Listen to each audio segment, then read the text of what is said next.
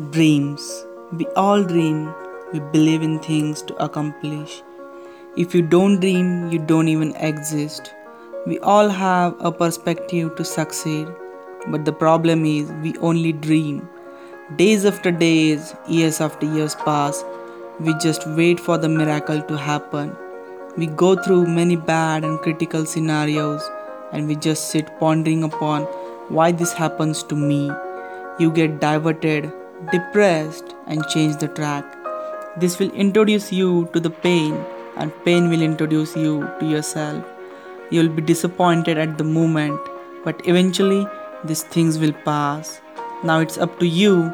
Either you sit waiting, or either get up and face the world, or either get defeated, or lead the sparkle of hope and create new opportunity. You don't just have to go through, but you have to grow through. Giving up on your dreams is very easy. You have to prepare yourself experiencing these many things. Get up and tell yourself you're not weak, you're not a loser, and you're not giving up. You are a warrior and you'll be fighting.